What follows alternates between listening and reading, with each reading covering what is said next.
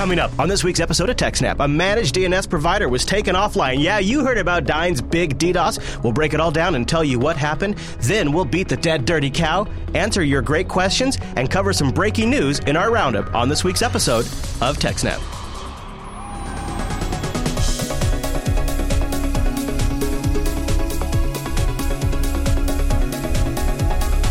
Hi, everyone, and welcome to TechSnap. This is episode 290 of Jupiter Broadcasting's weekly Systems Network and Administration podcast. We stream this episode live on Thursday, October 27th, 2016. This episode is brought to you by our three fine sponsors DigitalOcean, Ting, and IX Systems. I'll tell you more about those great sponsors as this here show goes on. Our live stream, I'm really glad you asked. It's powered by ScaleEngine. All of our downloads and live streams are powered by ScaleEngine.com. Go check that out. My name is Chris, and joining us every single week for 290 weeks is our host, the admin, the tech, and the teacher, Mr. Allan Jude. Hello, Allan. Hello, Chris. Everybody. Thanks Hello. Okay. All right. You know I want to see the shirt. You know it. It's got. Oh. Yeah. Okay. I can see. I'm not arguing. I'm just explaining why I'm right. Yeah. okay. That's a nice one, Allan. I like that. That fits you too. yeah. Uh, you know, my mother got it for me for my birthday. I think she tuned in. I think she. I think she knows how how this goes. So this week is a big week. There's so much to cover. Everybody knows about the massive DDoS attacks, Dirty Cow, and other things that are going. Plus, great emails and a huge roundup. And the only other guy on the internet probably working harder than us this week is Mr. Brian Krebs. You ready to jump into some of this stuff? Yep. This is a so, big one. Yes. Uh, so uh, there was a giant DDoS attack on Dyn. If you're not familiar with Dyn, or maybe didn't realize, uh, they're the they renamed themselves. Originally, they were called DynDNS.com, mm-hmm. right? And uh, if you were around the internet uh, 15 or so years ago, when everybody had dynamic IP addresses but ran little home servers anyway, everybody had you know some silly name DynDNS.org or one of the other hundred or so domains Heck they yeah, had. I still do. You know, uh, yes, uh, I know. Uh, Dan still has, you know, his is like Dan dot Unix at home.net or something like that. Yeah, they used to have a, a bunch, bunch, of great, crazy domains you could pick from too. And mm-hmm. mm-hmm. yeah, so they had a bunch of those. Uh, but over the years, uh, their DNS infrastructure got bigger, and eventually they started offering uh, domain registration, but also uh, DNS hosting for other stuff. And they wanted to make more uh, money, I'm sure. Yeah, so they would host. So you could uh, use the Dyn DNS service with your own custom domain, so that you know you could have you know allanjude.com or whatever uh, hosted with them and still use the D- Dyn DNS service and client with it. Yeah. So that you could you know have your modem dial it so you can have like home.allanjude.com or whatever to point to your home server and all that kind of stuff. Uh, and eventually they became quite a big DNS provider. Uh, I think partly because you know so many uh, administrators and so on had used them at home and, and knew about their service.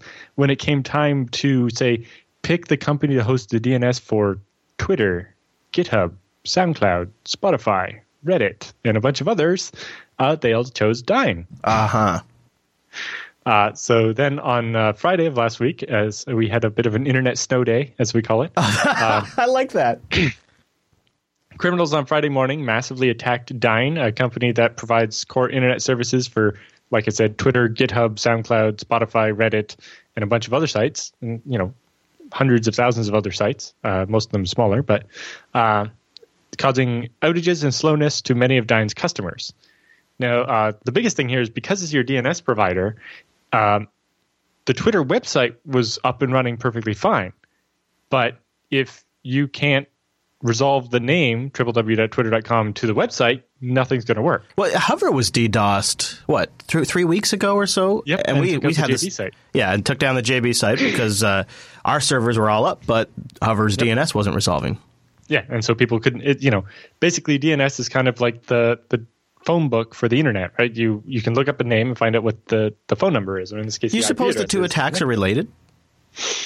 Uh, to the hover one, I don't know. Yeah, I mean, it's just interesting Possibly. that they're both DNS related. Uh, you know, probably could be, and it could absolutely not be. So mm-hmm. hard to say. Uh, but in a statement, Dyn said uh, on the morning of October 21st, they received a globally distributed denial of service attack on their DNS infrastructure, uh, specifically targeting their servers on the East Coast, uh, starting around 7:10 a.m. Eastern Time, which is 11:10 a.m. UTC.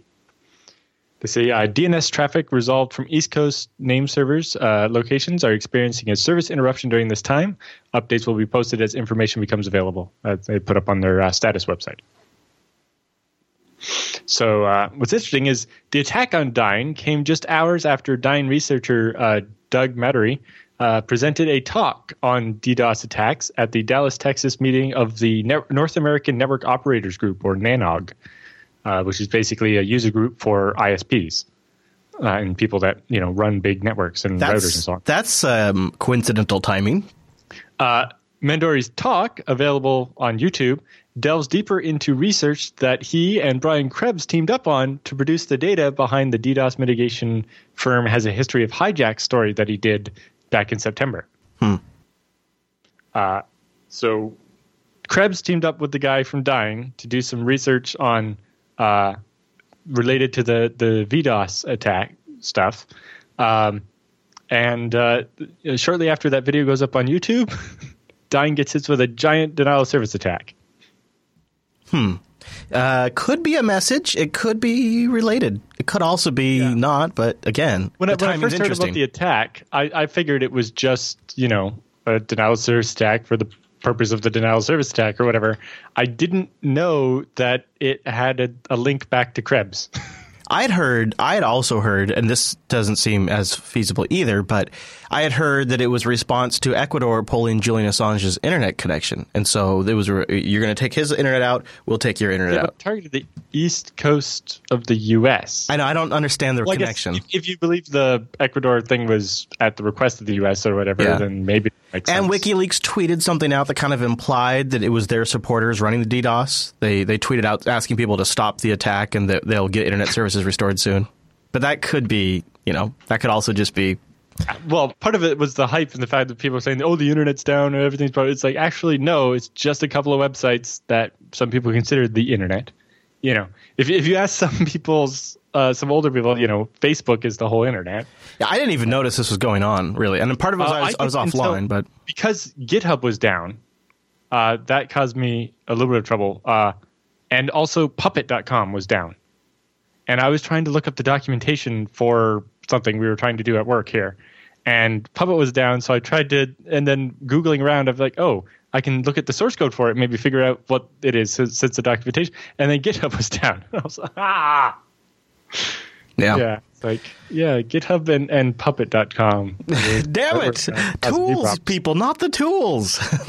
Yeah, and so uh, you know, there had been an ongoing joke for a while about FreeBSD trying uh, moving its official source of truth to GitHub because it's where that's where all the developers are. It's like, yeah, suddenly uh, hosting your own thing doesn't look so bad, does it? yeah, yeah, yeah. Noah made a lot of hay on that point during last this week. Yeah, uh, you know, that's how it goes. Uh, I was honestly surprised at the number of places that were using uh, um, Dyn. Yeah, Although me too. like GitHub has switched to Amazon now. Um, and I and I it must have been like yeah, like Twitter. Uh, I think even Netflix and Spotify were down. Uh, well, I think part of Netflix. I don't know that it was down so much as just uh, the volume of traffic was clogging up level three and so on, making it very difficult to actually stream anything. Jeez, I imagine.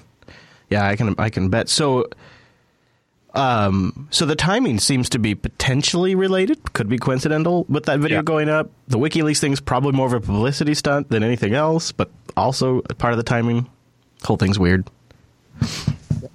Um, and then so uh, we have a second story here from Krebs uh, related. He says uh, basically a follow up saying that hacked cameras and DVRs powered the massive internet outage that we had on Friday.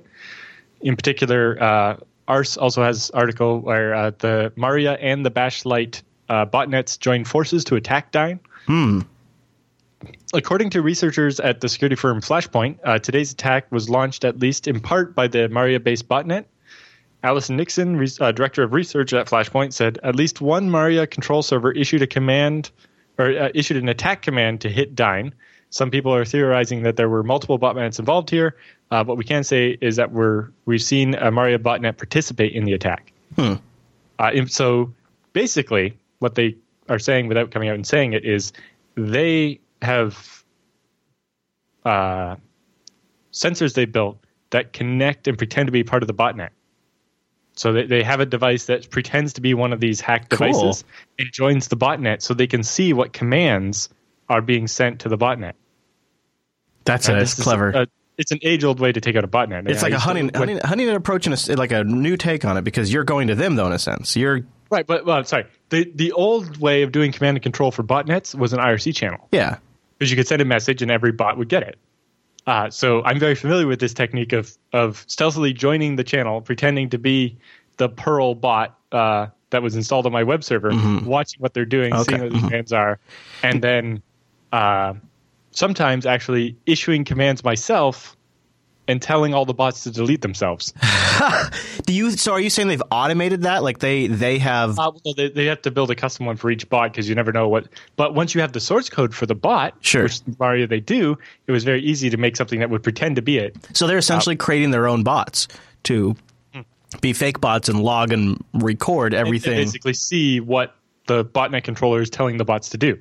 It's a great idea.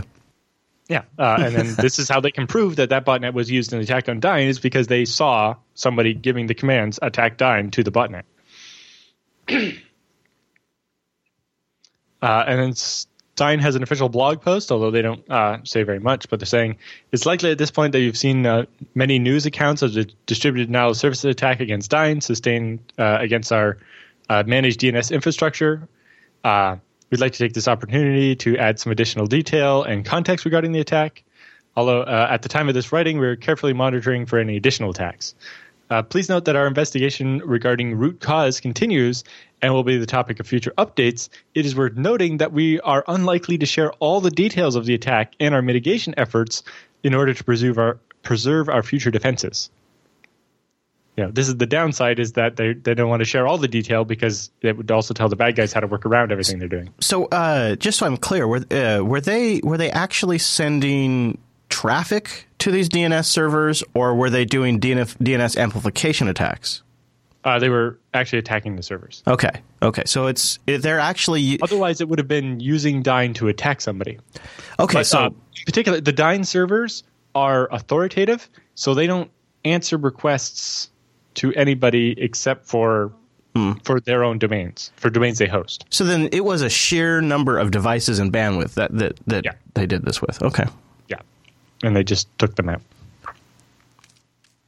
Uh, then I have, uh, there's a follow up link here from Threatpost uh, where the Flashpoint researchers are pretty sure now, or moderately confident, that the attack was the work of some script kiddies and not politically motivated.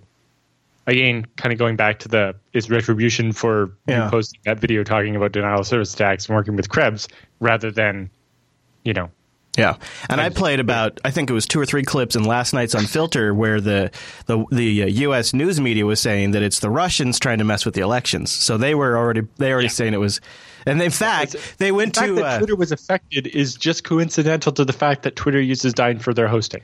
Yeah. So they went to the they went to their logical extreme. It's the Russians uh, affecting the election. Uh, WikiLeaks went to their logical extreme. It's a response to Assange's internet connection being disconnected. Nobody knows what's going on, but it looks like the evidence shows that it's just a bunch of script kiddies that could take down half of the inter- U.S.'s internet.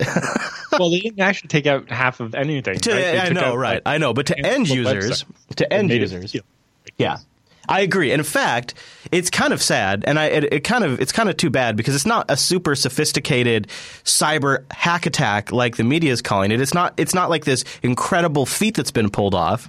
It's it's overwhelming systems with traffic, which is not new and not super exciting other than its total scale, really.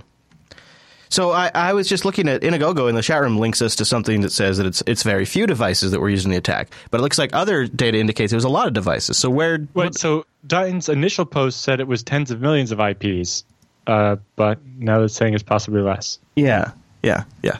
So I'm not sure where that stands. Yeah, uh, we'll basically have to wait for uh, more digging into that. But uh, we'll follow up with that on a future episode once uh, people have actually figured out what happened. They say with more time to analyze logs, Dyn reckons it's about hundred thousand home web connected gadgets. Well, I think that's all it took for the Krebs site one, right? Yeah, that sounds right. I don't know. Uh, but yes, uh, it does raise a valid point. In particular, it looks like Dyn doesn't use Anycast for DNS. Uh, and so when you actually take out their US East servers, it doesn't auto fail over, but also, uh, I don't know. Uh, I only checked during the attack, but when I did, even my server in Germany was going to the U.S. East Coast to try to resolve stuff, which seems, you know, weird. Yeah. Well, it's a it sure got a lot then- of attention. yeah. Uh, well, in particular, traditional media did a terrible job of covering this. Yeah. So there's like a random news station here. It's like unprecedented cyber attack. Yes. Uh, tens of millions of IP addresses used to take down Twitter and Netflix. It's like, well, actually, Twitter and Netflix didn't go down. They were up the entire time. You just, you know, weren't able to resolve them, maybe. Mm-hmm. But if they were cached, you still did. And, and you know, You should. I mean, you should have seen some of the clips that I played of them freaking out about this hack attack. They had then they had their they had experts to come on to talk about the hack attack and how it all works, and it was it was it was painful listening to them. Well, the biggest problem is that nobody can actually know exactly what's going on, even Dyn when they're under attack in the first couple of hours. Mm-hmm, It, it just it doesn't work that way. Yeah, and of course on their first report they're trying to do attribution. They're trying to say it's you know the scale of it, and then and then there's really no follow up. There'll be no follow up on their part that it wasn't tens of millions. It was maybe a hundred thousand. There'll be no follow up on the fact that it seems like it wasn't the Russians. It was just script kiddies. They'll- it'll just be remember that hack attack we had, and that'll be it. It'll just be there was, and now it's just become part of what's happened in the narrative. Is there's this giant hack attack, and the fact that it's a denial of service, and that these systems weren't actually down. Nobody's systems were crashed except for Well, in particular, I think Elroy brought but- up the best, uh, uh, a better analogy now that people don't use phone books is like the restaurants are still open, but your GPS just can't tell you how to get there. yeah, yeah, I guess so. Um, It's like you know, if, if so. um, what is the restaurant review site called? I can't remember now. Yelp. Yelp. If Yelp is down, it doesn't mean the restaurants are closed. yeah, yeah. It doesn't mean you can't go out for dinner. Yeah, yeah, yeah. Hmm.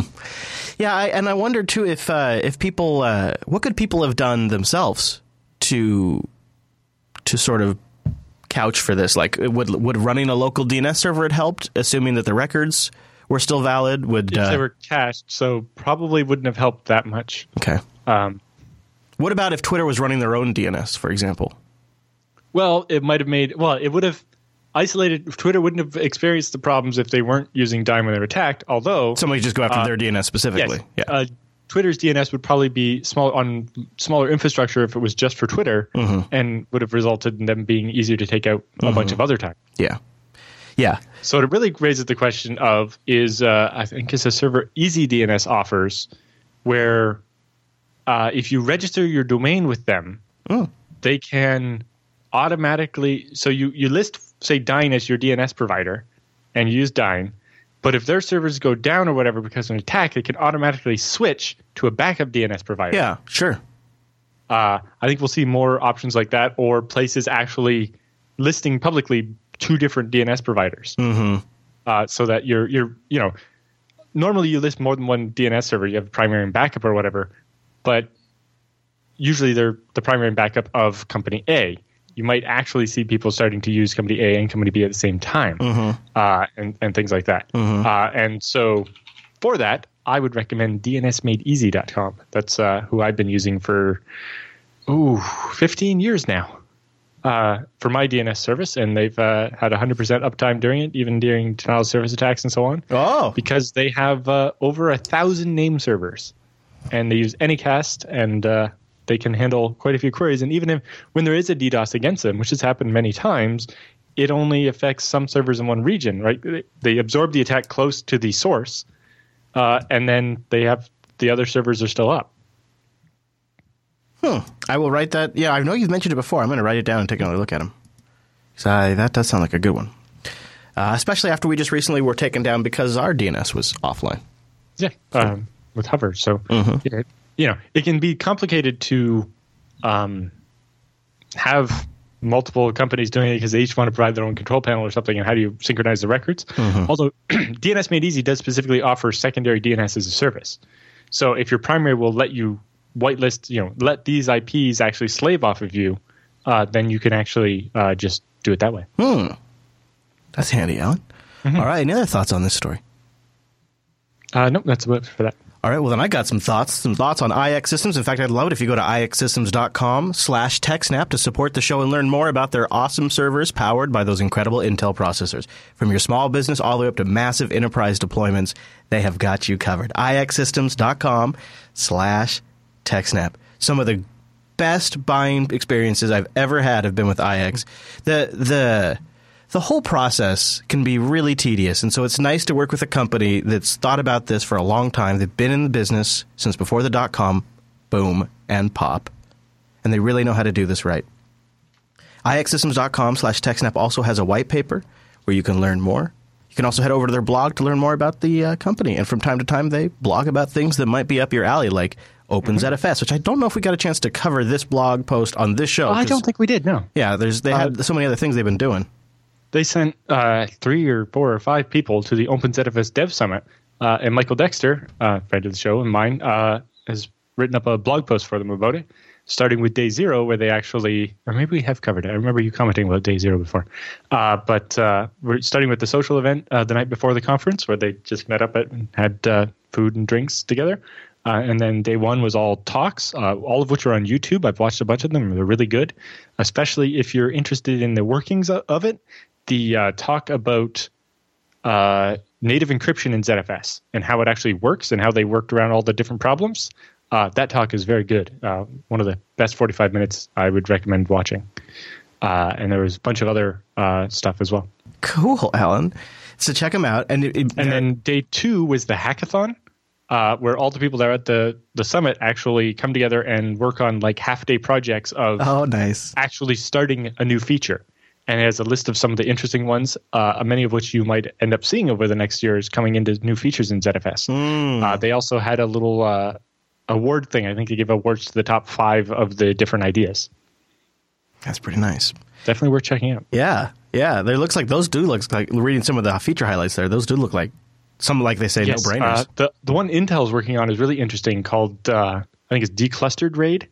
Uh, the idea here is when a drive fails it starts a resilver automatically by storing the extra data that would normally go to the replacement disk on the additional disks that are already available. Hmm.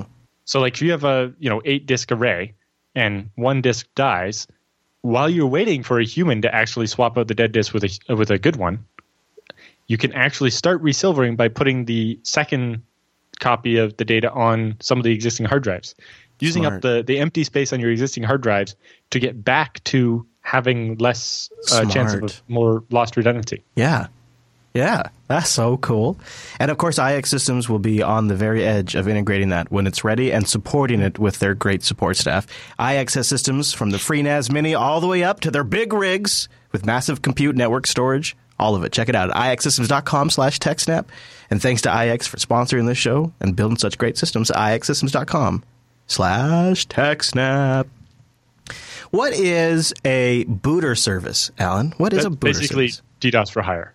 Is ah. they, they try to you know they they market it as that it's basically usually it's a slightly smaller DDoS for hire system.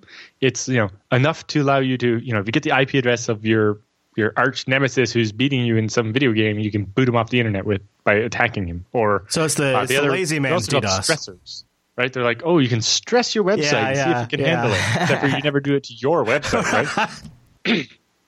yeah. Okay. Yeah. So these are the mostly smaller DDoS for hire services.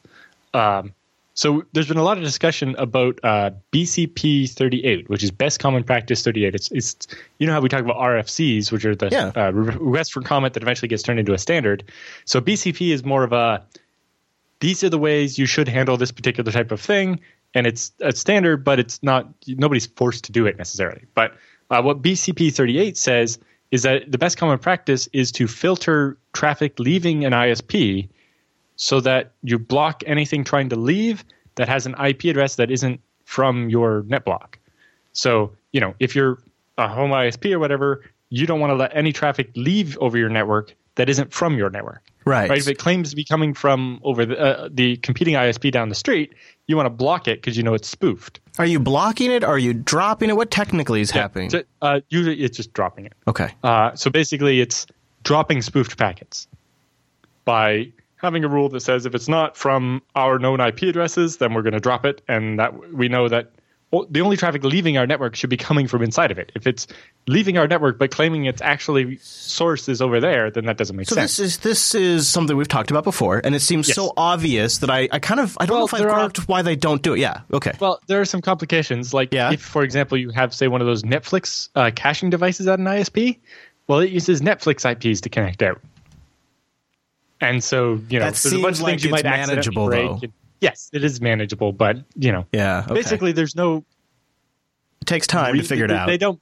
They're just too lazy, right? Yeah. There's not a big enough business reason to do it, and too great of a chance of breaking something from doing it. But it feels like it feels like it, it- there is a business reason. The business reason is your network isn't getting used, and the, the bandwidth on your Yeah. network isn't getting soaked up by script kiddies as booster services. Yeah, I guess uh, the the bigger question. Booter. Yeah. Uh, so there's a couple of things here. First of all, as far as we're aware, the attack on Dyn and a bunch of other places weren't actually using DNS amplification. Uh, well, in particular, the ones against Krebs, the 620 gigabit one, wasn't for sure. And so, based on that, we're like, well, even if we solve, even if we implemented BCP 38, it wouldn't have stopped the attack against Krebs based on all these IoT devices yeah. Okay. right? Uh, now, it would help with some other types of attacks, uh, and we probably should still do that. Um, I don't. There's no video of it, but the talk at the uh, closing keynote of EuroBSDCon this year was uh, talking about this and what some of the, the issues with doing it are, uh, and so on. But you can definitely look into if you want to know more about BCP38 and some reasons why it's not done. You can look into that. Or Uh, okay, cool. But you know, in, in particular, a lot of the attacks we're seeing now are just pure volume attacks based on hundreds of thousands of these devices, and you know, they, if they can each send two megabits, then you can easily get huge numbers, right? Um, however, uh, most of these booter services are using reflection and amplification techniques because uh, taking out a smaller website or an individual private game server, right? Like a lot of these are being used to take out Minecraft servers just because people are dicks. Um, doesn't require all that much resources, right? You don't need to manage a whole botnet to be able to do this. All you really need is like a single server, and it can send out an amount of traffic. You amplify that to make it bigger, and it's enough to take out some other single server, yeah. right? Or someone's home internet connection if you just want to kick a player out of a game. So these uh, web-based DDoS for hire services don't bother running botnets. They generally employ a handful of powerful servers that are rented from some dodgy bulletproof hosting providers. Uh, bulletproof in this case means they basically ignore abuse complaints and aren't going to shut your server down. Uh, they're also what's used for spamming and, and hosting botnets and all that kind of stuff. Uh, so they just find one of these places that's, you know, the back alley of the internet and is willing to sell you whatever uh, rent a couple servers there and then use them to DDoS people or to uh, use reflection and amplification to make it look like it's a thousand bots attacking you when it's actually just all their one server sending out to reflectors that are then reflecting it back on the attacker, making it or on the victim, making it look like there's actually more uh, sources than there actually are. And maybe there's amplification in there allowing them, yo, if I have two servers that each send one gigabit, but I amplify it by even 50%, all of a sudden now you're getting four gigabits and getting knocked offline. Yeah. Yeah. So, to find those vulnerable systems that can be leveraged in this way as reflectors and amplifiers, uh, booters employ large scale internet scanning services that constantly seek to refresh a list of systems that can be used for amplification and reflection attacks. Uh, they do this because uh, research has shown uh, that anywhere from 40 to 50% of the amplifiers will vanish or have a different IP address a week later. Because there are good guys out there also scanning, finding these reflectors and reporting them and complaining about them. I remember when the, the NTP based ones were first happening, uh, you know, we saw a lot of this uh, complaints from uh, Neo Nuke. I I forget a couple different Oh, places Yeah, yeah, yeah. uh, that were actually, you know, uh, one of the interesting ones is uh, one of my ISPs was having trouble with the NTP built into the the management controllers on their servers was uh, misconfigured to allow uh, the reflection stuff. So while everybody had installed the configuration update to stop the NTP on their server from being used in the attack, the one in the management controller, the second CPU in the server that most people don't think about, that one could still be used yeah. I, and most of those maybe were only 100 megabits, but some of them were actually linked to the onboard gigabit NIC and could send a gigabit oh, of hmm. traffic. Hmm. And you're like, I'm looking at the the stats in my server. My server's not sending a gigabit of traffic right now, but the switch says it is. It's like, oh, right. There's actually a second MAC address built into that first NIC. Hmm. So, do you think the other thing that could re- result to some of these guys disappearing so quickly, like after a week, if they're like these cameras and these IoT devices, a lot of them when you when you reboot them or they power cycle, they reboot from a a, a, a flash image that doesn't have the malware running. The malware gets wiped out, and then they get they get Right. reinfected later. So that could also probably attribute to some it of it as be a part power. of that, or just mostly, I think it's that you know people aren't meaning to put up these uh, amplifiers and reflectors. So anyway, uh, so enter the researchers at uh, Saarland University in Germany and uh, Yokohama National University and the National Institute of Information and Communication Technologies in Japan. All right. In a year-long uh, project that they started in 2015, the researchers looked for scanning that appeared to be uh, kicked off by uh, bad guys or ne'er do wells, as uh, Krebs likes to call them, uh, running these booter services. So, to accomplish this, the research team built a kind of distributed honeypot system, which they dubbed AmpPot as an amplifier, uh, designed to mimic services known to be vulnerable to amplification attacks like DNS and NTP. So, they set up honeypots that would pretend to be vulnerable DNS and NTP servers and watch for being scanned, right? Uh, so to make them attractive to attackers, their honeypots will send back legitimate responses. Uh, so they'll actually be amplifiers uh, and and look like that. Uh, so in their 2015 paper, they wrote that the attackers in turn will then abuse the honeypots as amplifiers to do attacks, which allows us to observe ongoing attacks, their victims, and the DDoS techniques. To prevent the honeypots actually damaging people during these attacks, uh, they implement a, a rate limit so that while they're uh, when they get the command and, and so on, they they will actually be part of the attack, but they limit it to so small that it won't actually hurt anybody. But this allows the researchers running the honeypot to actually see who's being attacked and who's doing it. Right? The Yeah. way the reflectors attacks works, the source guy sends the thing to the reflector, and the reflector sends the attack to the victim. So the victim never knows who the attack's actually coming from because they just see the reflector. But if the reflector's a honeypot, they might actually get to see the IP where, of the source where the attack is actually originating from. The IP address of these uh, bulletproof servers. This is a this is a good way for doing research. Very handy. Yeah. Uh, this way, the attackers can still find the uh, rate limited honeypots, but the honeypots don't actually hurt people. In that 2015 paper, the researchers said they had deployed 21 globally distributed AmpPot instances, which observed more than 1.5 million uh, attacks between February and May of 2015. In analyzing the attacks more closely, they found that more than 96% of the attacks stem from a single source, like a booter service, rather than actually being distributed.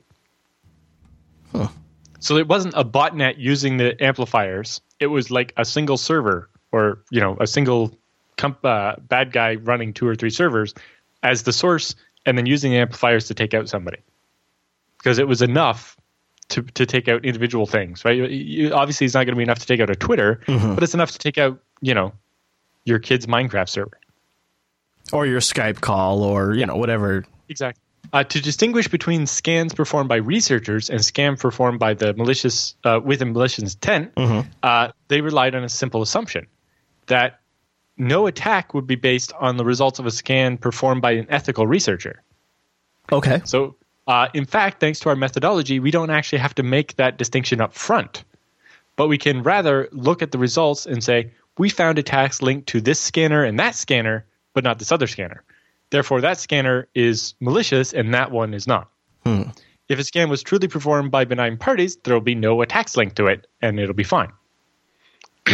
What's new in the paper that they released this week uh, by the students at uh, Saarland University's Center for IT Security, Privacy, and Accountability, Oh, interestingly called CISPA, yeah, very.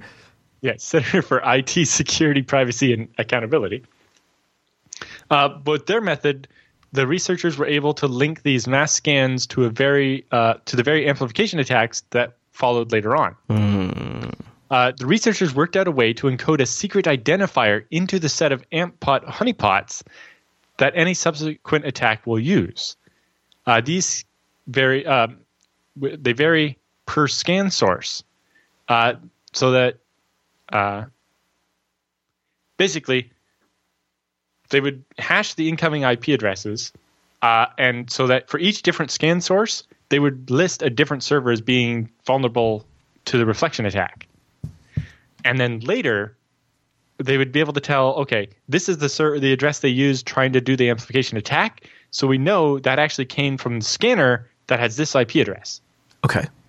Um, yeah, so the, they then test to see if the scanning infrastructure was used uh, was also used to launch the attack or not. Okay.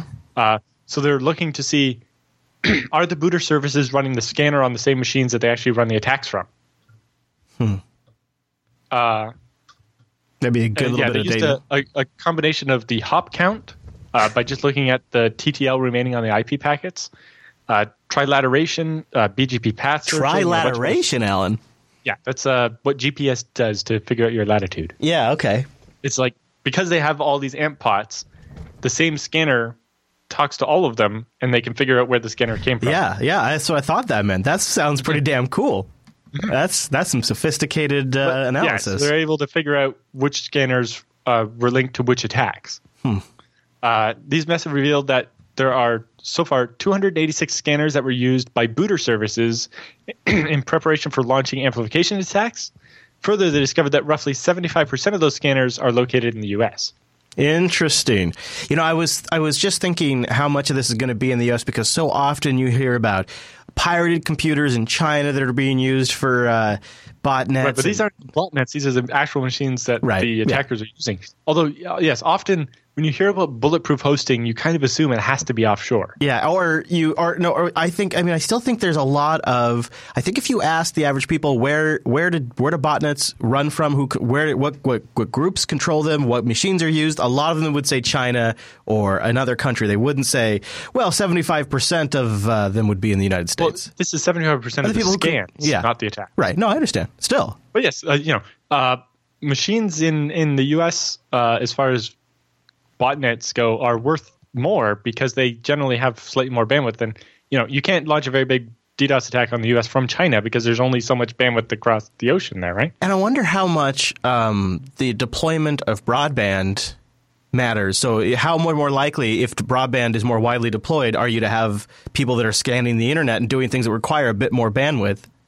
You're probably more likely to do it in areas that have a higher penetration of broadband. But yeah, so most of these scanners are probably running off dedicated servers and stuff rather than a hacked machine.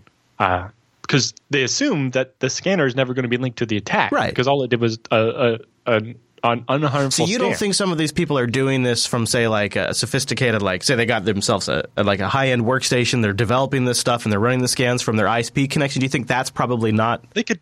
They maybe are doing that. Okay. but think it's mostly Uh, like rented servers or VPSs and Uh, But in general, they, is, uh, you know, when you're doing the scan, that's that's something that's you know not against the rules. You're not hurting anything, right. Uh, and so the, you know, it, in general, it never gets tied to the attack. But these researchers have developed a way where their honeypot will basically, yeah, I think they have a. I'm not sure exactly how they did it, but I imagine they have like a range of IP addresses, and depending on the source IP address of the scan, they make one of that range of IP addresses look like the vulnerable machine, mm-hmm. so that a different a scan done by a different IP is going to show a different result, and then they know which one is actually used in the attack later, and they can tie it back. Mm-hmm. If they have a big enough IP address range, they can easily figure out, all right, you know, the scan done by this IP address resulted in these hosts over here attacking uh, or using our, our honeypot as a reflector to attack this site over here. Okay. Uh, and if you have the IP address of the scanner and of the machine that was actually sending the traffic, and you could tie that back to a specific booter service, you can say this booter service is what was used to attack this person over here. Mm-hmm. Uh, and again, it is almost as if uh, remember we were just talking in the previous story about uh, having a, a, a stealth bot in the botnet to figure out what they're attacking. They're basically doing that by having stealth honeypots uh, as reflectors to see what people are using the reflectors to attack. And again, they can figure, all right, this guy is actually the source of the attack on this person. And, and or we can know for sure it's like this booter service is what was used to attack that person, just like that botnet is was what was used to attack Dyn. It's very handy. Although Krebs says, even if these newly described discovery methods were broadly deployed today, it's unlikely that booter services will go away anytime soon.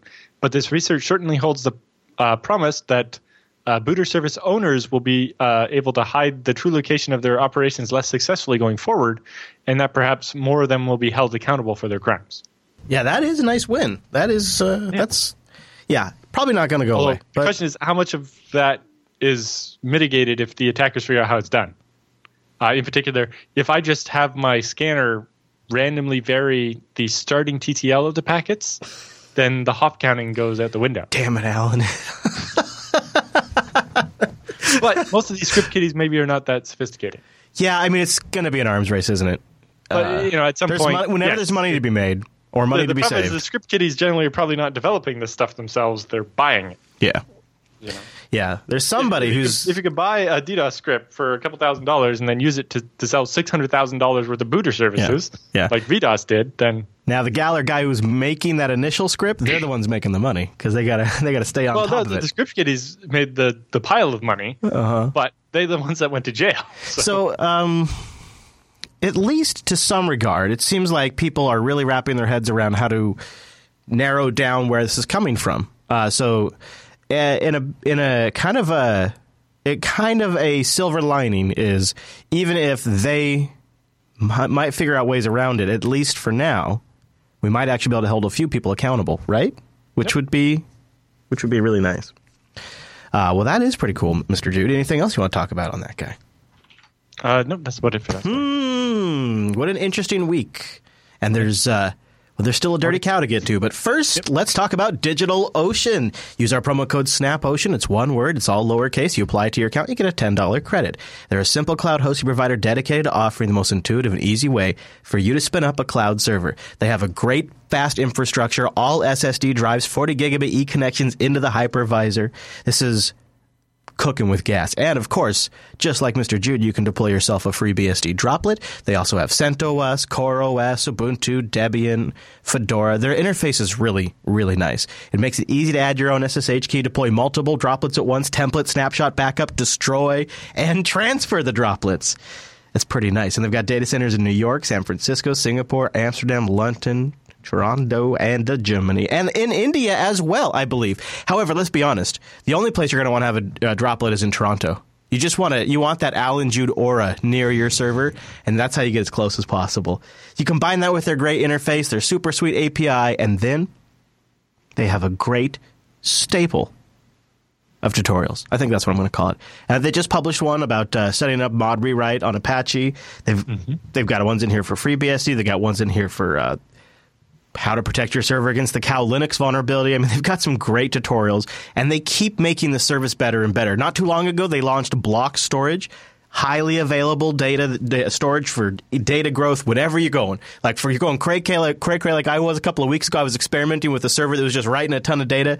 That's you can add block storage as you need it from one gigabyte all the way up to 16 terabytes all ssd backed it's so nice. It's so nice when you're if you're just experimenting or you got something big going. Plus, they've recently launched high memory droplets, and the pricing when you do it hourly is so nice. And when you want to go monthly, it's easy to understand and still a great value. DigitalOcean.com. Just use our promo code SNAPOcean.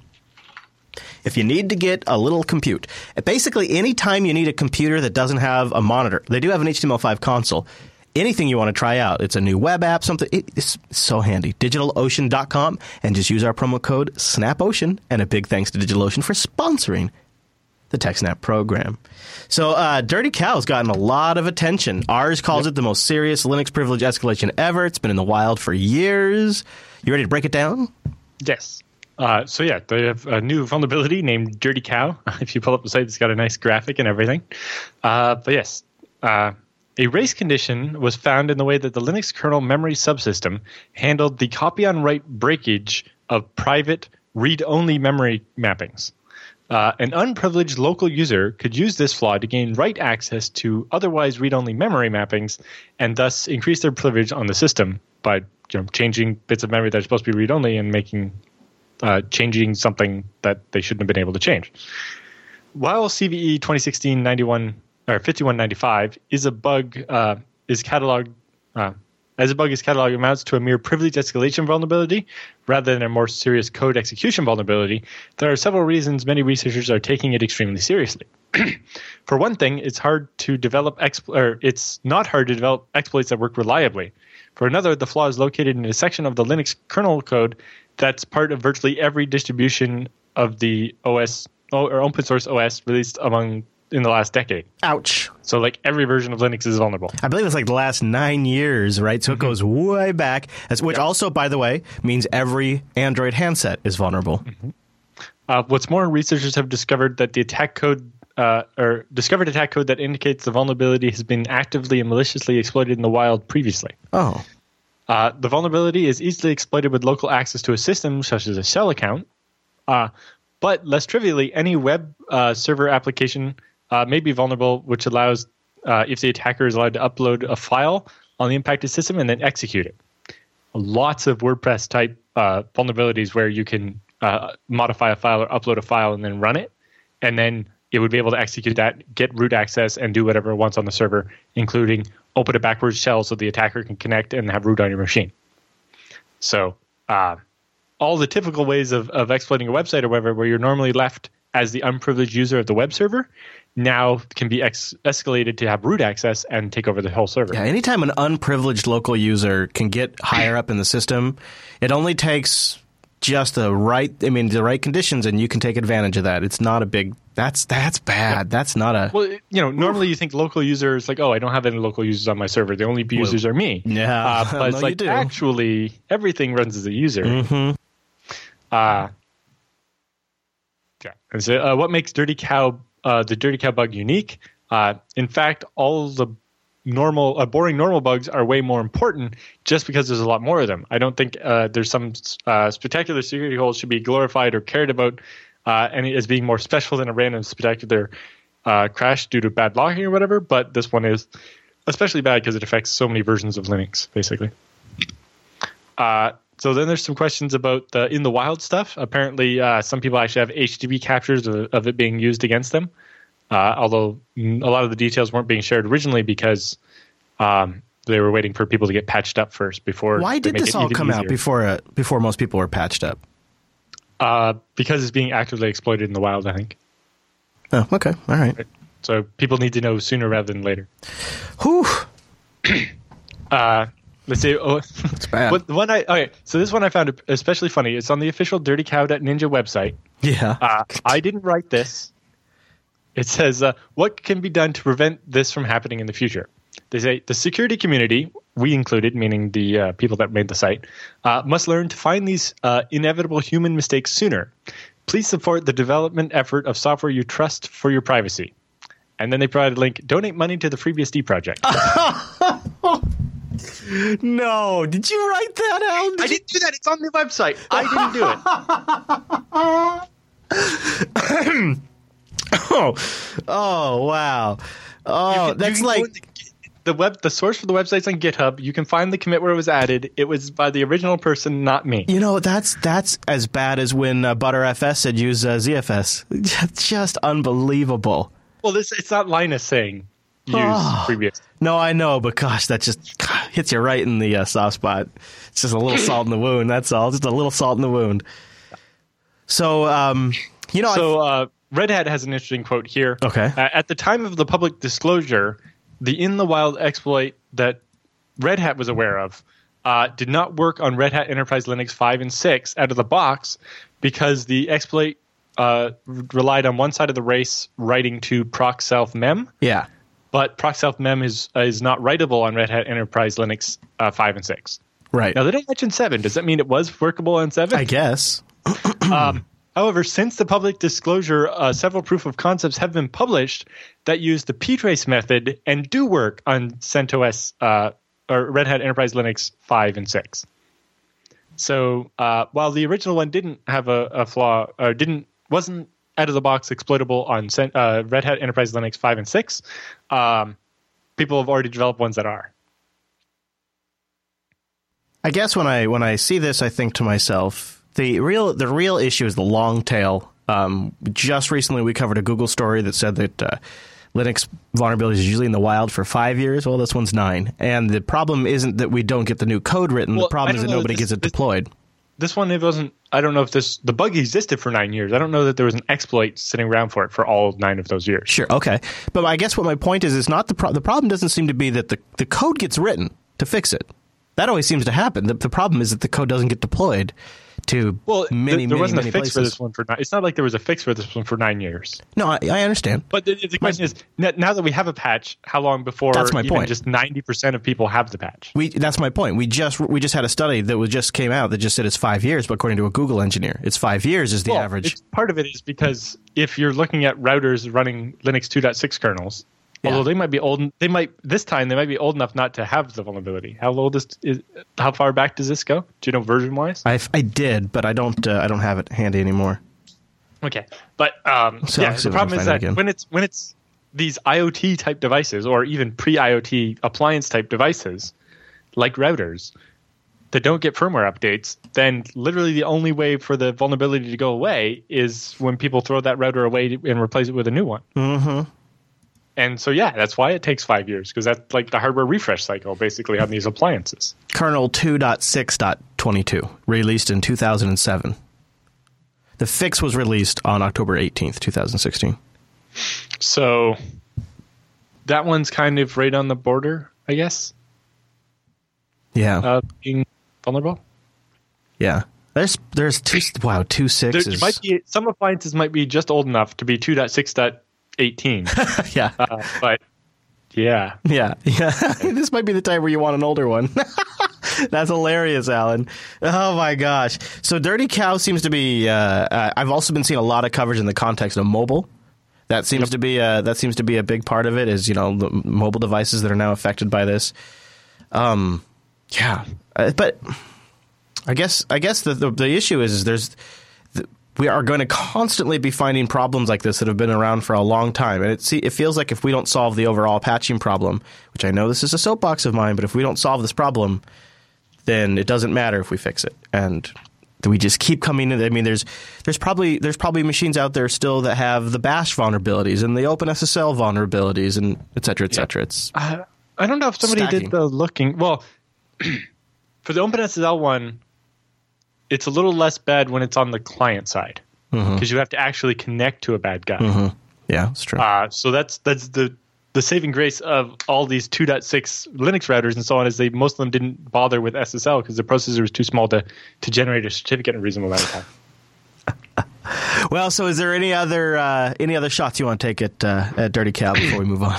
No, I I, I I don't want to beat the dead cow. Oh, I feel like it's beating itself right now. You know what? We all need to get our spirits lifted by visiting Ting. Go to techsnap.ting.com to land on a page that supports us and gets you $25 off your first Ting device or $25 in service credits. Now, Ting is mobile that's so simple and straightforward that usually you're only going to pay like 23 bucks for a monthly bill with a device on it. 6 bucks for the line and you just pay for what you use with your minutes, your messages and your megabytes. There's no contract, there's no early termination fee, and they have incredibly good customer support and they have a great control panel. I've been a Ting customer now. When I get to when, when January gets here, I think it'll be 3 years.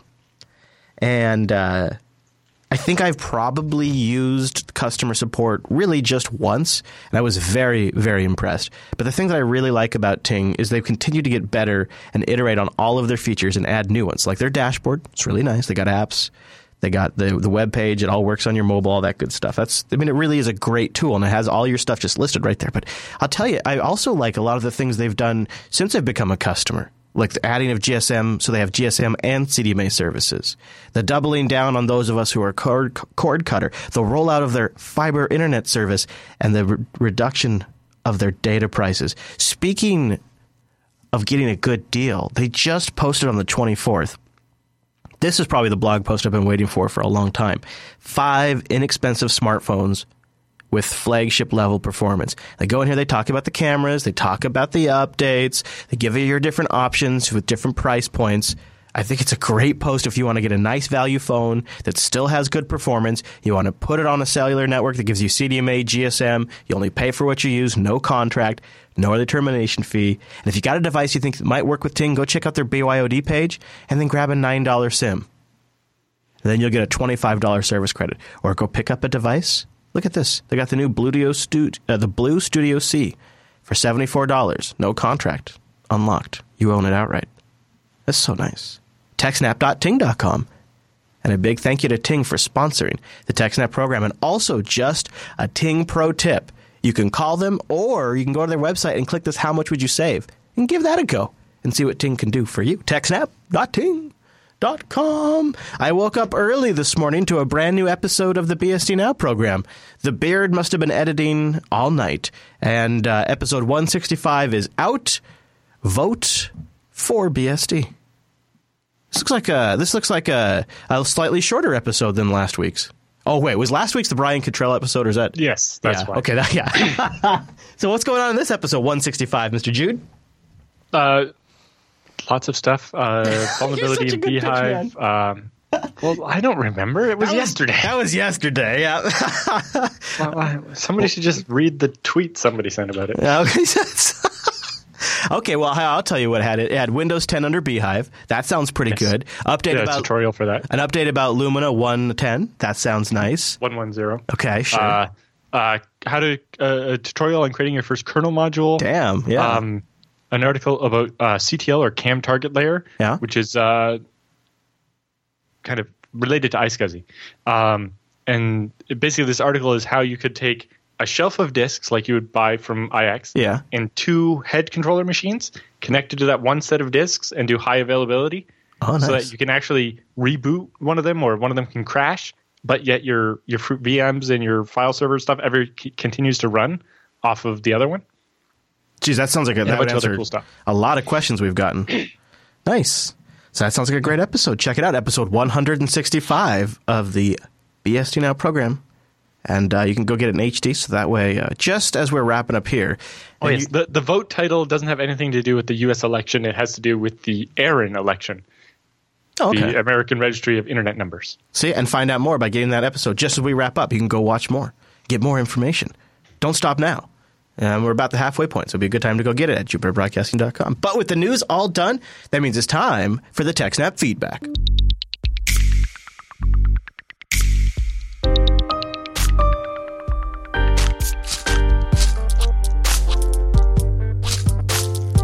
Thanks for sending your emails to techsnap at jupiterbroadcasting.com or popping that contact link up at the top of the JB website or maybe starting a thread and our subreddit, techsnap.reddit.com. And Alan Will writes in with our first email this week. He wants to know about admin from the WAN site on these routers in the discussion of the attack on Krebs' site. One of the types of devices listed as being used is routers. Are routers typically pre-configured with their default account and password to get accessed from the WAN side? I would have thought that it would have been sufficient to allow that just from the LAN side. It basically is asking how are all these little devices getting compromised? It's not like Well, they're allowing la- WAN logins. Right. Well, it depends. There's a quite a few different things. It also depends what you mean by router as well. Um, so the little home router type devices, which are really just NAT gateways, um, actually have a differentiation between a WAN side and a LAN side, and most of them have the option of enabling the WAN side, but it's off by default. Some of the cheaper Chinese ones maybe have that on. Um, now, other types of routers, especially more higher end like Cisco's and so on, often have uh, they don't really have the concept of a WAN side versus a LAN side. They just have a bunch of ports that you could plug anything into, uh, and people enable Telnet, and you know it's less of a thing right now, but going back a couple of years, uh, there were a lot of DDoS attacks that were launched by just thousands of regular Cisco, like high end Cisco routers that people logged into over Telnet with the default username and password to the point that one of our groups that was being attacked would go around scanning for these Cisco's, log into them, and change the default password This so is they wouldn't unfa- be able to be used against us in the future. Oh, sorry. Hello. You know, Allan, that's that sounds kind of fun. But uh, in particular, like a, lo- a lot of the devices being used in this recent one were those um, the webcam and DVRs, yeah. which had Telnet enabled by default, and even if you went in the web interface, there was no way to turn Telnet off, or even any way to know that Telnet was there if you didn't just try and connect to it and find it was there. And Yeah. changing passwords in the web interface didn't affect the passwords for Telnet, Oh. which it turns out on these on those specifically those Xiongmai ones, uh, you cannot actually change the password. It's not possible. You'd have to like reflash the device with an image that just happened to have a different password. You can't change the password on them at all. So it's not so much that people aren't changing the default password. Even if they did in the web interface, the device is still vulnerable because there's a hard coded default password for root over Telnet that you can't turn off. Man, that's and you combine that with things like universal plug and play that can automatically forward ports, and you combine also it doesn't take that much work. We've covered Yeah, in like, stories. you have one of those web security cameras. They're purposely making it so that you can Yeah. connect to it from your cell phone while on the road. We've also covered stories in the past where, like a uh, through a browser infection or a phishing link in your email, you compromise Yes, a computer on the have we talked LAN. about The, the link uh, you could get in your email uh, Yep. that would actually Yep. be an image. Yeah. So that it wasn't even a link. You didn't have to click on it. You just the tried to load the image. Yep. And it would actually connect your router and change your DNS servers Yep. on your router to point to uh, bad ones that would hijack your. Google traffic. This is this is this is a thing that's been happening more and more as more. Cons- I think this is my theory. I think as consumers move over to phones and tablets for some of their computing, and they're not on Windows desktops as much, uh, attackers have to kind of pivot to a different attack surface, a different vulnerability, a different thing to take advantage of. And if they can get you, if they can get your router and they get you looking at their DNS servers, the, and they can monitor where you, you're going, they can inject ads. That can affect an iOS device, an Android device, a Windows PC, a Mac. You know, so it, you get all the machines, you get everybody on the LAN. I mean, it's it's really got to be a I would think a, a huge incentive for them, and because of the security in these boxes is so crappy, the fruit hangs low. Will, I think that's what's going on. All right, so John writes in, he wants to know how to secure the Internet of Terrible Things. I'm writing you about a current issue Internet of Things and DDoSes. As an end user, how to how do I secure my Internet of Things devices from getting hacked besides not buying one? Namely, from the network point of view, because I can't control that. Uh, I can't control the software running on these devices. When an IoT device gets owned, what can be done so the IoT, IoT device cannot be part of any kind of DDoS attack? From a network point of view, of course. He says, I see two scenarios. One where a user has uh, a state of the art firewall, pfSense. Second, where the user has one cheap off the shelf router.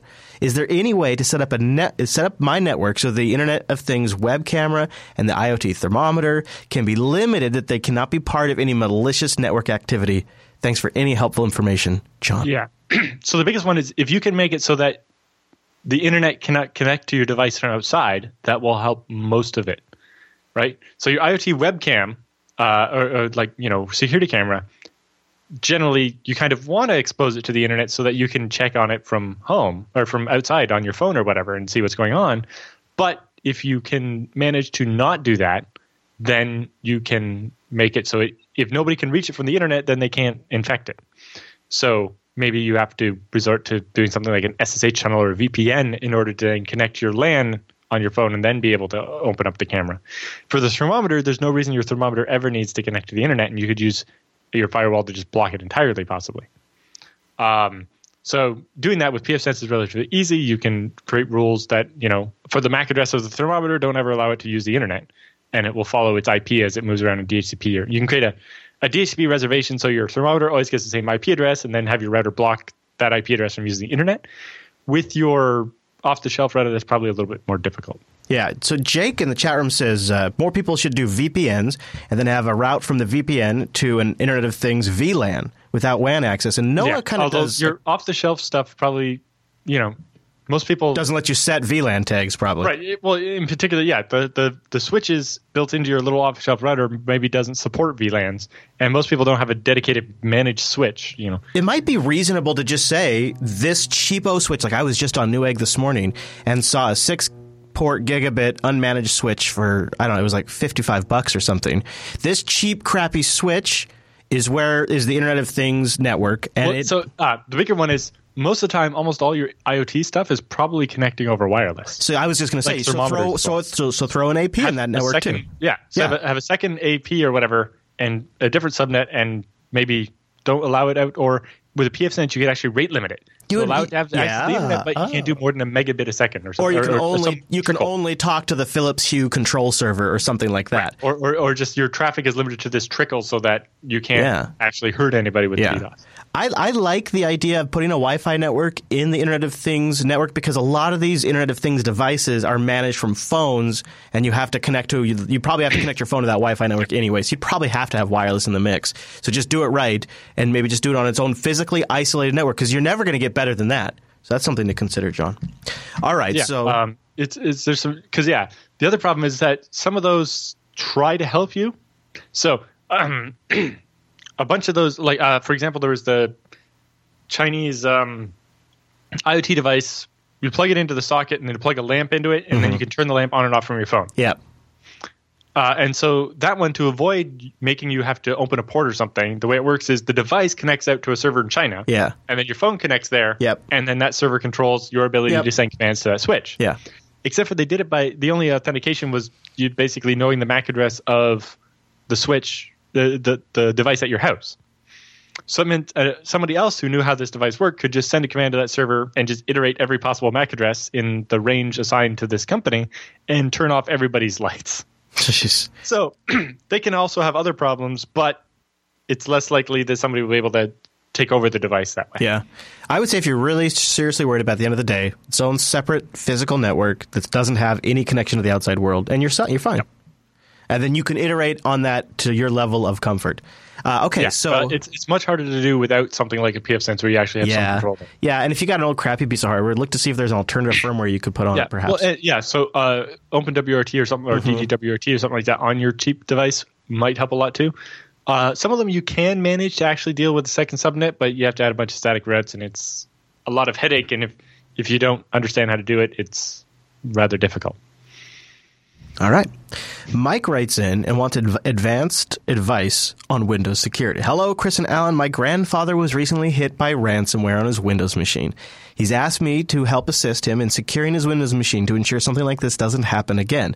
Since I'm a Linux user, I'm not sure what's the best solution for this problem. I'm aware that there are many different ways he can defend against these attacks, such as safe browsing habits, awareness of scams and their behaviors, and of course, backing up data. I would like your advice on antivirus vendors, or more specifically, antivirus software that we would need to run to protect his PC. I know in the past you guys have covered some really dodgy AV vendors, so I want to avoid those ones. Thanks. Mike, what are your thoughts on this? Especially when you're going to have the end user not be super sophisticated. Your biggest problem there is that all the antiviruses are reactive, right? They can only deal with the the ransomware once they know what it is. So if you're one of the first people hit by it, it doesn't help you at all. Yeah, I would say um, there are there are some advantages to using things like uBlock or AdBlock because they will block some domains that are known to have generally malware or malver- Yep, malvertising in and then general. some user behavior stuff to help defend against it. Your Ab- biggest one though is get the backups. Yeah, if you, and- if you have the backups, then you can just restore after make that bulletproof ransomware. so he doesn't even have to mess with it. Don't even rely on him swapping physical stuff. That's not going to work. Also, make sure he's not running with administrative privileges. There's no reason to do that on most Windows PCs and that can that can so dramatically limit the damage and make sure UAC is turned on as well. I don't care if it's a pain in the butt. These things have been built into Windows for a reason. I absolutely Yeah, recommend that. basically the UAC, even when it's popping up all the time and bothering you, it's still working because if it pops up suddenly when you didn't do something to make it, then you know that's suspicious, right? If when I get a pop up after I try to launch an application, I know okay, I tried to launch that, Yeah. and so yes. Yeah. But if I get one in the middle of just what, looking at a website, I'm like, I didn't do that. That's no die in a fire. I, I honestly would also if you're gonna if you're gonna put a gun in my head, I honestly would say ESET still. I still like ESET's antivirus products. I I I'm the last person to ask about that because I'm not only do I primarily run Linux, but when I ever do run Windows, I never install antivirus. I've never. Uh, the last time I had an antivirus was 1998. I had uh, McAfee Bomb Shelter that would actually let you recover from Windows 95 blue screen of deaths, or Windows 98 blue screen of death. Wow. I wonder what kind of memory manipulation it's doing to pull that off. Right? I don't know. that, that's what it said on the box. So, uh, how many times do you get viruses, Allan? Me, uh, I think there was one time ever at a Yeah. LAN party where somebody, somebody's computer had got infected, and it infected the patch file for a video game. And it's like, oh, don't don't download that over. You know, we had slow internet at the time. Actually, no, we were having this one at the lawn bowling pavilion building. Okay. and so we had no internet at all. Uh, so he had uh, Wes had a patch for this game, and. Uh, and so I copied it over the LAN instead of you know getting a copy from an authoritative source. And then I was playing the game and I was like, how come every time I'm holding down the W key, my hard drive is going crazy? Uh oh. I opened it up and it, find it, it installed some kind of keylogger and it was trying to log all the things I was doing playing Battlefield 1942. so I quickly found the problem and killed it and cleaned up my machine. But that was that was the last time. That was like 2002. Yeah. So obviously, antivirus might help, and ESET is kind of my favorite, so it's worth looking at. But Mike, if you just got him Yep. running with a with a regular user account and get him on Chrome or Firefox. Make sure he's not on Internet Explorer. Put uBlock Origin on that, and uh, maybe consider using Easy DNS. You'd probably get really close or to uh, OpenDNS. Yes, uh, right. Thank sorry. you, thank you. OpenDNS, um, and then like Allan said too, make sure those backups are just totally Yeah, bulletproof. uh, you want backups, and you want to make sure your backups have, you know, not just a copy of all your files, because if a, if, you, if a backup's running when it starts crypto lockering you, then you end up backing up the encrypted version, and then you're hosed, right? What about playing around with like Clonezilla too, just for like belt and suspenders? So that way, not only do you have the data, but you have the base OS with the applications Yeah, uh, configured. a Clonezilla will allow you to have a better, an easier point to restore from. yeah, So yeah, maybe get the machine working, get them happy with it, Clonezilla that so that you have something to bootstrap from, and then you have your regular, you know, whatever kind of nightly backups or backup weekend that you want. backups or whatever. Yeah, Uh, Tarsnap is good, although a little dodgy on Windows. So uh, you know, or rather, because it's command line, it's a little harder to set up on Windows. But yeah. Tarsnap uh, would be a little harder. yeah, but Um, some kind of backup Backblaze, service, Backblaze on or Windows? what was that other one you liked? The Crash Plan. or- Crash Plan. Yeah, I, I think I might go like. Backblaze these days, but yeah. Yeah, uh, and then that way you can bootstrap from the Clonezilla and then restore, you know, your daily backups or whatever from Yep. your your uh, other thing. Yeah. And uh, that would probably mean that if something happens again, your total time investments at least cut in half, if not more. So that could be really nice too. All right, Mike, thank you. Now, if you didn't hear your email answered or read on this show, there's a good chance we're going to read it next week because we're doubling up. So thank you. Keep sending them in, though, because now we need more. So go over to the Jupiter Broadcasting page and click contact. We have a few more for next week, but then we're all out. And we have a nice open inbox for your emails to flood in and get answered right here on the show. So go to the contact page, choose TechSnap from the dropdown, and send your questions in. But with our emails all done for this episode, it means it's time for the TechSnap Roundup.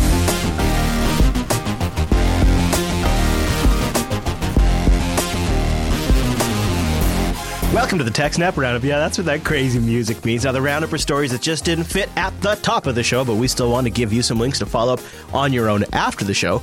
Some of these links came from our intelligence network over at techsnap.reddit.com. Our first one, though, came from Mr. WWNSX in our chat room while we were recording. Adobe is launching an emergency flash bulletin for Flash. I guess there's uh, some active malware exploitation happening, and so they want everybody to update ASAP. Flash Player getting an update. It's CVE 2016 7855. The use after free programming blunder, apparently. Hmm. Yeah, this just broke uh, like as we were recording the last segment, Allan. So there you go. There's some there's some late breaking news in the roundup. Uh, they have a version number there. Make sure you're running 23.0. dot- What's it say? Oh, I don't know. I just noticed the CVE number. No, Uh, a little bit further like down. It's 23.0. dot- 23.0.0.205.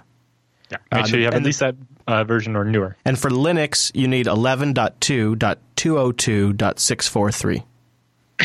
Yes. Someday they will actually have. Uh, they they said they were going to make a 23 for Linux, but They do a lot of things, though, don't they? They say a lot of things, and they don't necessarily do all well, of they them. said they said they were killing it off and Yeah. did, and now they're saying Now we they're not. might actually. It turns out Linux has still got enough market share. We might actually do a new version. So everybody go update. Go update. Because, yes, still have Flash out there. So it's uh, nearly 27. Speaking of updates, Yeah. Uh, apparently, JPEGs and PDFs and font files can still hijack your Apple Mac, an iPhone, or an iPad. That doesn't sound very good, Allan. Is this Yep, getting uh, patched? Yes. Uh, so you need to have iOS 10.1 or newer, and it addresses 12 uh, CVEs, one of which is viewing a maliciously crafted JPEG file may lead to arbitrary code execution. Hmm. So opening a JPEG. So this is this is the one we've always talked about. Is like opening a JPEG. It's safe, right? See, this is know, always. It's not like they just could embed a virus in a JPEG. So basically, you could make one of these specialty JPEGs and Yeah. tweet it. Now, probably Twitter would uh, resize the JPEG. And Send it in an would- email. Send it over Yeah. iMessage. But yes, it, basically, you could MMS people this JPEG and and root their phone. Here's here's what bugs me though is the only thing I'm seeing from Apple is a fix for Sierra. What Uh, about no, uh, iOS. Uh, the link I have, this the next link, is uh, the patch bulletin for iOS 10.1, which Yeah. that fixes it on iOS devices. right? But on the Mac side, it, it appears they're only fixing the absolute latest well, version. yeah, of they only support the latest version. but that version just came out like two weeks ago. Like, how can you not? How come you haven't updated yet? You're an Apple fanboy, right? Oh yeah, oh yeah. I've got to run it on all these Macs. Yeah, yeah, all these Macs in the studio. Um, You mean so Sierra that without some updates uh, would crash if you tried to access NFS, right? yeah, yep, that one. That's the one. It just seems like it seems like you, again the middle finger to pro customers because pro customers aren't jumping on every release Even that in comes out. FreeBSD, where you don't pay us for any support, we support the old version for three months after the release of the new version to give you a reasonable window to upgrade. Okay, so it looks like, according to Apple, if you're on an older version of Mac OS, they're going to provide some WebKit updates. So you have to go get Safari 10.0.1 if you're on an older version, which is available for Yosemite, El Cap, and Sierra. So Sure, but that only affects your web browser. What about other programs? Yeah, what about- process yeah, JPEGs? yeah. What, what about looking at JPEGs on your hard drive? Now, maybe that's not as uh, big of an attack vector, but Yeah, yeah, yeah. What if you use QuickView to view a JPEG from Finder, or what if you open up an email and does Mail use that version of Safari you download? I would like somebody who might have a little more information on how macOS works in that regard to let us know. So this seems like kind of a big deal. Boy, the register is killing it for the roundup today. Every LTE call, text, etc., can be intercepted, blacked out, according to at least this hacker at a presentation. Ruxicon is that how you think you say it? Ruxicon. Rux- it's just RuxCon. Rux. Oh man, I liked mine. Yeah, you're right. Anyways, that's where this this talk was given at, and where they say that uh, holes were blown in 4G LTE networks by detailing how to intercept and make calls and sex, send text messages and sex, even force the phones offline altogether. Hmm. Yeah, this doesn't Yeah, surprise could me just, at all. uh. I could just target your cell phone and make it not able to use LTE. that that's a hell of a DDoS though. Boot you off the network. They've actually done some real nice digging here too. Yeah. can create a denial of service attack against cell phones by forcing phones to go into fake networks with no services. This feels like something law enforcement would take advantage of too somehow. Yep. You could isolate somebody's cell phone so that they couldn't, uh, you know, call and warn people that the police are coming and so on. We got ourselves a Debian security advisory for CVE 2016-1247, right? So this one's interesting. So this is a flaw that didn't exist in Nginx, but was added when Debian packaged Nginx the Debian way instead of the Nginx way. oh, what did they do? Uh, but they introduced a problem with the log rotation that would allow privilege es- escalation. Oh, I see. The security update changes the ownership of varlog nginx directory root to root. In addition, varlog nginx has been made accessible to local users, and local users may be able to read the log files themselves. Oh, okay. Until the next uh, log rotate invocation. Interesting. So they messed around with the log permissions. It looks like. Yeah, and uh, caused problems for Nginx. It's like this didn't exist in Nginx, but they added the vulnerability when they were backporting patches and so on. This next one is disappointing to see, but not unexpected. Google has quietly dropped the ban on personally identifiable web tracking data that they committed to when they picked up um, DoubleClick back in 20, uh, 2007. Uh, they said it was uh, going to be uh, one of their one of their commitments, but now that got really inconvenient. So they've dropped a line that said, "We will not combine double-click cookie information with personally identifiable information unless we have your opt-in consent." That's gone now. So I guess not too unexpected that they, if they get the sea of data, they're of course they're going to combine it. They've already been dropping that stuff, those distinctions between their other services too. But it gives Google a lot of insight because those double-click cookies are in a lot of websites. That's a big buy for them. Yep. Rowhammer. No, it's not a James Bond villain. Apparently, it lets you bit Right, so flip we, we talked about row hammer before, where basically memory in RAM is laid out in rows, and if you hammer on a specific spot, you can cause spots near it to bit flip, uh, and you could potentially use that to take over a machine if you crafted it just right. And it was very theoretical, but now these guys have actually got it working on an Android phone to root the phone. Okay, not too surprising. It looks like they're able to do phones from LG, Samsung, and Motorola, and uh, also some of the Nexus Taking- phones, so but not all of an them. An app with no permissions, hammer on the RAM for a while, and then root the phone. Yeah. So Nexus 4, Nexus 5, uh, the uh, LG Well, and you think G4. this this is attack is basically against the hardware. So you know Mm-hmm. Yeah. the ver- what, what OS you run on it doesn't Yeah. really matter. No, I mean, my point is these are the ones they've tested it on, and Mm-hmm. so what they all, what the what the researchers have also done, if I mean, take do this if you want, but they've released their own Android app that you can sideload and then test your hardware as, and become part of their data set to try the different ARM chips and their memory management and see what breaks. It's kind of a neat idea, although kind of creepy too to sideload something like that. But I guess they were trying to get it in the Play Store, and uh, Google hasn't turned it live yet. We'll see if that actually happens. I don't know. So what's uh, have you seen this? Because I actually think I tossed this in here, and I wasn't sure if you had a chance to see this one. It looks like a little bit. yeah. So it looks like there's a path name bypass flaw for tar. Is that right? So that, they they uh, they did a nice job with this one. This is from F Secure, uh, and uh, they made it look like a um, a Snowden document. right. So there's like CSS pointy feathers tar extract path name bypass CVE 2016 6321. but it's like vulnerability pointy feather. and then you have the credits and the date impact file overwrite in certain situations. Uh, but then it's like Nordic eyes only, no foreign, public, exploit global. Threat level manatee. Nice. Good callback. It's a uh, in this time when zero days are hoarded in exchange for local currencies in different parts of the world. F Secure's CSS is going old school and dropping a not so valuable vulnerability for free, as in beer. Uh, they found a problem where uh, GNU tar will happily extract files and directories into an arbitrary location when supplied with a, a suitably crafted archive file. If a target system is extracting an attacker supplied file, the vulnerability can be exploited to gain file overwrite capabilities. When having uh, exploited this vulnerability in an environment where tar was run as root to gain root access on the target, in most scenarios, this is a non issue. However, as we have witnessed corner cases, it can be quite useful. After communicating with different parties, uh, um, it was uh, discontinued uh, for more than 42 days. The discussion uh, was made to proceed with our honorable disclosure policy. Okay. Oh tar. Yep. Oh tar. So, yeah, an attacker can create a specially crafted tar archive file. If extracted by the victim, will replace files and directories the victim has access to in the target directory, regardless of the path name specified on the command line. So you tell tar, hey, extract the files over here, and it overwrites files in your current directory, even though you didn't tell it. Okay. So why don't we uh, why don't we end the roundup on a birthday? No, not Hillary's. A birthday of the Bug Bounty, which just celebrated its 21st birthday. You can drink now. Yes. Uh, so uh, as far as is known, um, Netflix or sorry, uh, Netscape. Netscape. Netscape was the first company to have a bug bounty program for Netscape Navigator, which eventually became Firefox, uh, and that was 21 years ago today. Wow, kind of cool that it was Netscape Navigator 2.0 beta that uh, was uh, maybe, from what we can tell, the first bug bounty. That's kind of awesome that it was Netscape.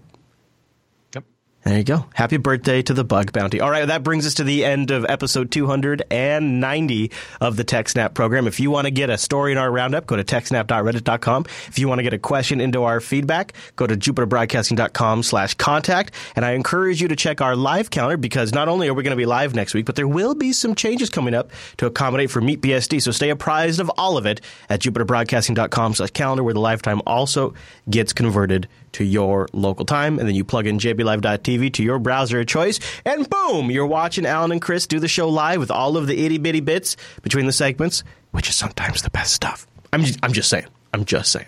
Thanks for tuning in this week's episode of TechSnap, and we'll see you right back here next week.